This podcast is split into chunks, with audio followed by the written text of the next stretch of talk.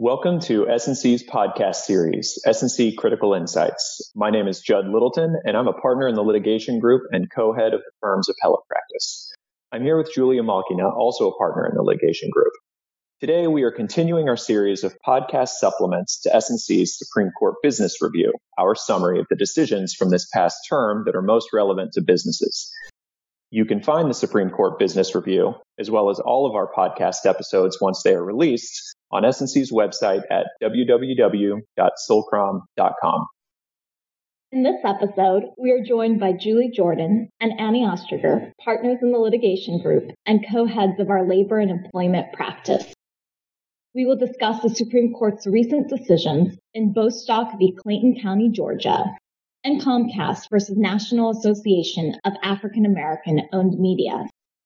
Julie and Annie will also share their insights on the implications of these decisions for businesses and employment law practitioners.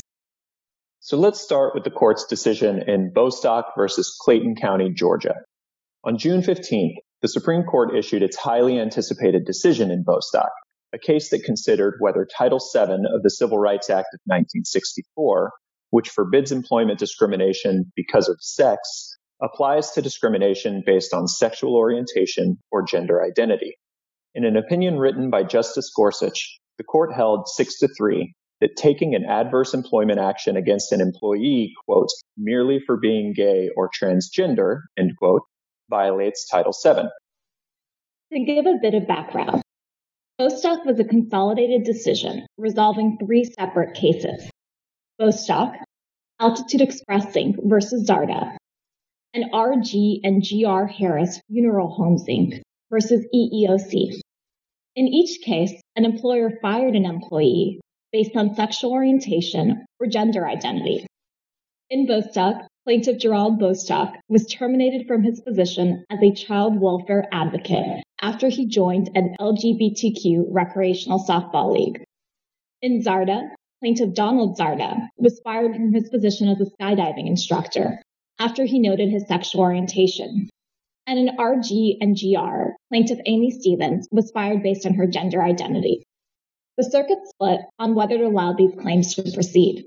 The 11th Circuit concluded that Title VII does not prohibit employers from terminating employees based on sexual orientation or gender identity. Conversely, the 2nd and 6th Circuits concluded that Title VII prohibits discrimination based on sexual orientation and gender identity. The Supreme Court agreed with the Second and Sixth Circuits and concluded that Title VII does prohibit sexual orientation and gender identity discrimination. The court began by considering the ordinary public meaning of the relevant text of Title VII at the time it was enacted. The court held that when Congress prohibited discrimination because of sex, that language made an employer liable, quote, so long as the plaintiff's sex, end quote, was one cause of the employment decision. And the court found that to be the case here. The court reasoned that an employer who fires an employee based on sexual orientation or transgender status fires that person for traits or actions it would not have questioned in members of a different sex. Accordingly, because sex plays a necessary and undisguisable role in the decision, the plain language of Title VII forbids that action. Importantly, the court emphasized that an employer cannot escape liability by pointing to other factors besides sex that may have contributed to the employment decision. The court framed a simple test. If, quote, changing the employee's sex would have yielded a different choice by the employer, the action violates the law. As an example, the court considered two employees, a man and a woman, who were otherwise identical. Both of them were attracted to men. The court reasoned that if the employer fires the male employee for no reason other than the fact that he's attracted to men, the employer discriminates against him for traits or actions it tolerates in his female colleague. In coming to this conclusion, the court rejected a number of arguments brought by the employers. First, the court rejected the argument that blanket anti-LGBTQ policies do not discriminate based on sex because they treat men and women equally.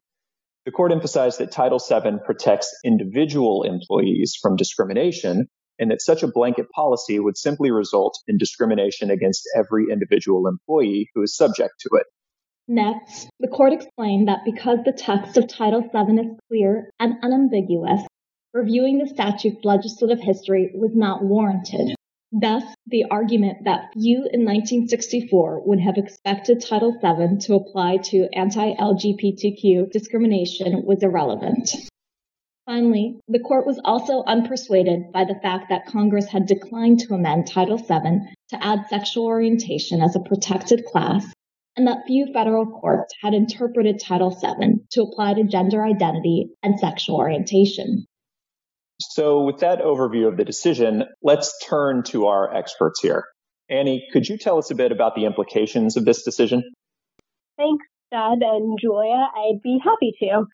Most immediately, for employers in states where state law does not currently prohibit discrimination based on sexual orientation or gender identity, employment decisions may now be challenged on this ground under Title VII.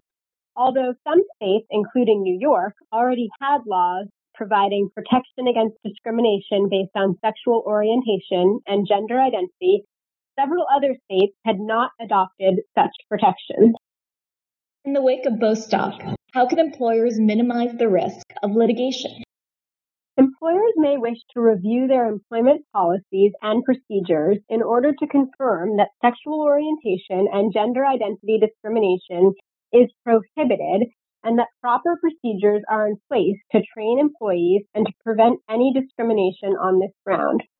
For example, employers could consider replacing any gendered policies, such as sex-specific dress codes and grooming standards, with gender and sex-neutral policies. If employers maintain gendered or sex-specific policies, they should be able to justify those policies with a bona fide occupational qualification or legitimate business interest. Thanks, Annie.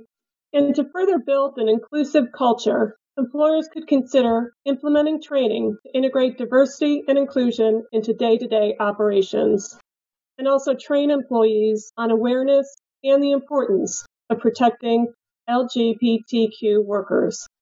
Even if one puts aside the legal risk, the protection of LGBTQ workers can be good for business by not only retaining and attracting key talent, but some companies expect that their vendors provide diverse teams and provide for such protections.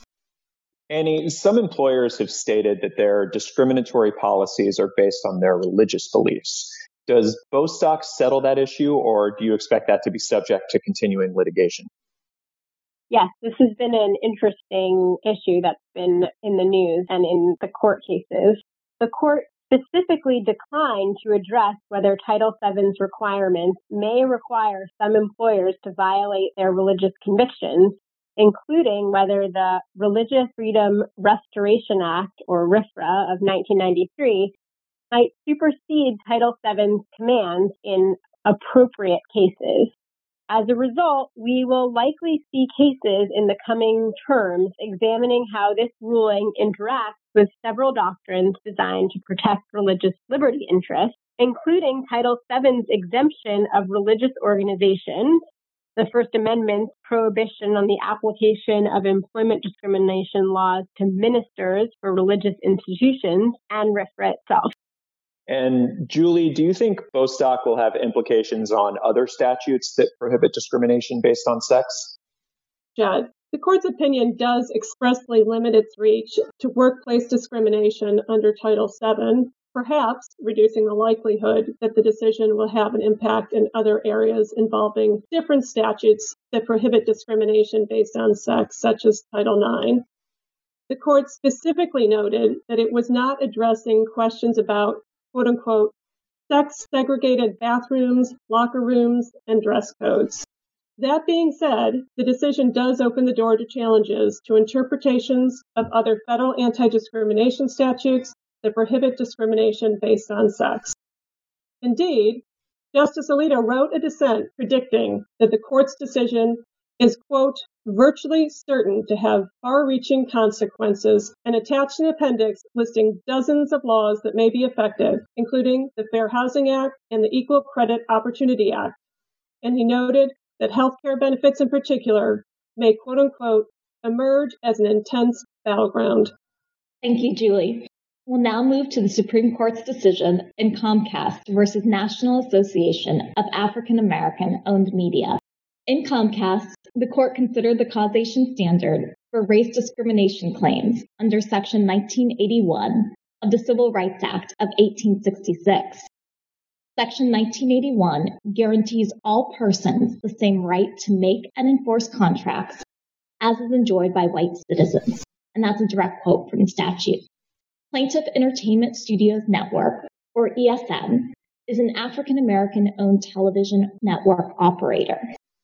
ESN argued that Comcast violated Section 1981 when, citing lack of demand for ESN's programming, it declined to carry ESN's channels. The issue before the Supreme Court was what causation standard applies to ESN's claim. The court unanimously held that a plaintiff bringing a race discrimination claim under Section 1981 must show that race was the but-for cause of the plaintiff's injury.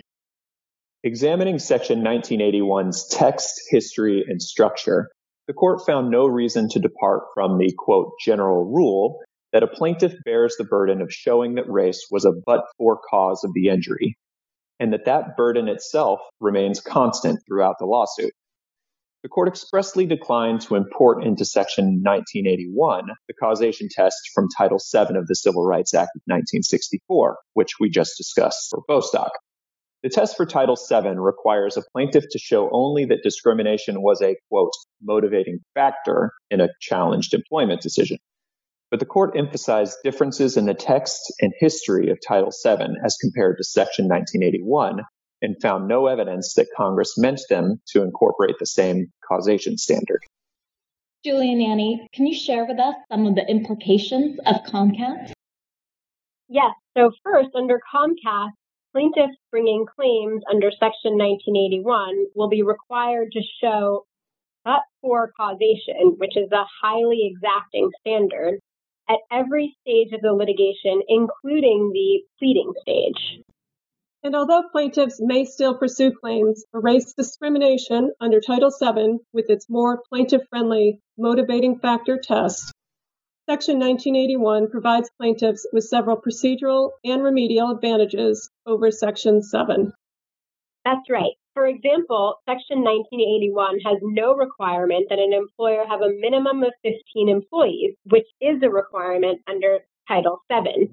And while Title VII carries a time limitation of 180 or 300 days for a plaintiff to file his or her initial complaint, depending on whether the discriminatory conduct is also prohibited by a state or local law, Section 1981 does not specify a statute of limitations.